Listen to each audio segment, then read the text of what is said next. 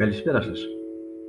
Είμαι ο Γιώργος Κασάπης, ασφαλιστικός διαμεσολαβητής, πιστοποιημένος από την Τράπεζα της Ελλάδος και εγγεγραμμένος στο Επαγγελματικό Επιμελητήριο Αθηνών. Αντικείμενο της σημερινής μου παρουσίασης, όπως ήδη σας είχα προαναγγείλει, είναι οι ασφαλίσεις προστασίας εισοδήματος. Η ανάγκη προστασίας του εισοδήματος προκύπτει είτε λόγω πρόορης ή και ευνίδιας απώλειας της ζωής, είτε λόγω ανικανότητος ή και αναπηρίας.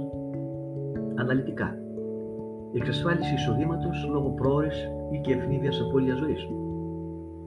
Ανεξάρτητα από την παρούσα κατάσταση της υγείας μας, η πρόορη απώλεια της ζωής μπορεί να υπέλθει ανα πάσα στιγμή. Ποιες είναι οι οικονομικές συνέπειες για την οικογένεια; Η πρόορη απώλεια της ζωής κατά κανόνα έχει αρνητικές συνέπειες για την ποιότητα ζωής μιας οικογένειας, η οποία θα εξαναγκαστεί να μεταβάλει προς το χειρότερο πάντα τον τρόπο διαβίωσής της, με δραστική περικοπή των εξόδων της, αναζήτηση απασχόλησης ή και αύξηση των ωρών εργασίας, αδυναμία αποπληρωμής οφειλών, απομείωση περιουσιακών στοιχείων. Και το ερώτημα είναι, ποιες ανάγκες μπορεί να καλύψει η ασφάλεια ζωής; Κάθε οικογένεια αποτελεί μια ιδιαίτερη και μοναδική περίπτωση, η οποία έχει τις δικές της προτεραιότητες και τα δικά της χαρακτηριστικά. Ενδεικτικές, προσωπικές και οικογενειακές ανάγκες. Κάλυψη τελευταίων εξόδων. Τρέχουσες δαπάνες. Αποπληρωμή οφειλών. Πληρωμή φορολογικών υποχρεώσεων. Χρηματοδότηση μελλοντικών εξόδων. Η χρησιμότητα, ή θα έλεγα πιο σωστά η αναγκαιότητα της ασφάλειας ζωής, αναδεικνύεται και μέσα από ένα επιπλέον στοιχείο που δεν επιδέχεται αμφισβήτηση, που δεν είναι άλλο από την ανεπάρκεια της κοινωνικής ασφάλισης. Η παροχή της κοινωνικής ασφάλισης σε περίπτωση πρόορης απώλειας ζωής, αυτό που πολύ απλά αποκαλούμε σύνταξη χειρίας, είναι εξαιρετικά χαμηλές. Δεύτερη περίπτωση, αναπλήρωση εισοδήματος λόγω ανικανότητας ή και αναπηρίας. Ας αναρωτηθούμε, ποιο είναι το σημαντικότερο περιουσιακό μας στοιχείο; Το αυτοκίνητο, το ακίνητο ή τα ακίνητα, οι όποιες αποταμιεύσεις, επενδύσεις κλπ. Όχι. Είναι το συνολικό εισόδημα που παράγεται διαχρονικά από εμάς. Και το ερώτημα είναι, η ικανότητά μας να παράγουμε το συγκεκριμένο εισόδημα είναι εξασφαλισμένη; Και έρχομαι στο σημείο αυτό να αναφερθώ στα επίπεδα του λεγόμενου οικονομικού κινδύνου.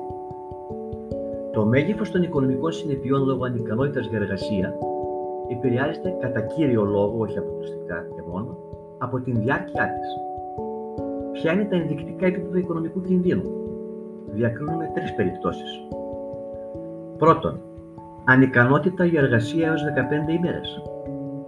Ικανοποιητική αναπλήρωση από εργοδότη και ταμείο εναλλακτικές λύσεις χρηματοδότησης, ο ή σύζυγος μπορεί να βοηθήσει κάνοντας χρήση αδείας.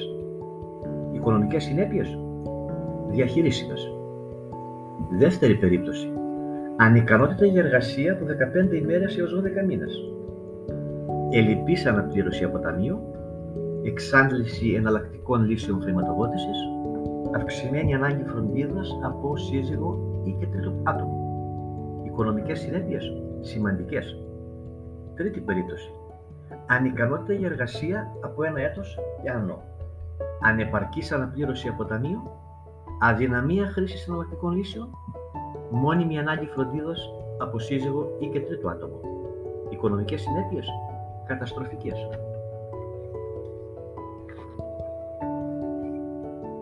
Επιγραμματικά μπορούμε να πούμε ότι όσα υπόθηκαν παραπάνω αναδεικνύουν ως προτεραιότητα την ανάγκη για επαγγελματική ενημέρωση, για προσωποποιημένο, εξατομικευμένο σχεδιασμό και για άμεση υλοποίηση. Είμαι ο Γιώργος Κασάτης και εγώ τελειώνω με τη σημερινή μου παρουσίαση. Να είστε καλά. Καλή συνέχεια με υγεία και ασφάλεια. Ευχαριστώ για το χρόνο σας και ανανεώνω το ραντεβού μου μαζί σας με την τέταρτη παρουσίαση της σειράς ασφαλιστικά για μη ειδικούς που θα έχει ως θέμα τις ασφαλίσεις συνταξιβότησης. Σας χαιρετώ.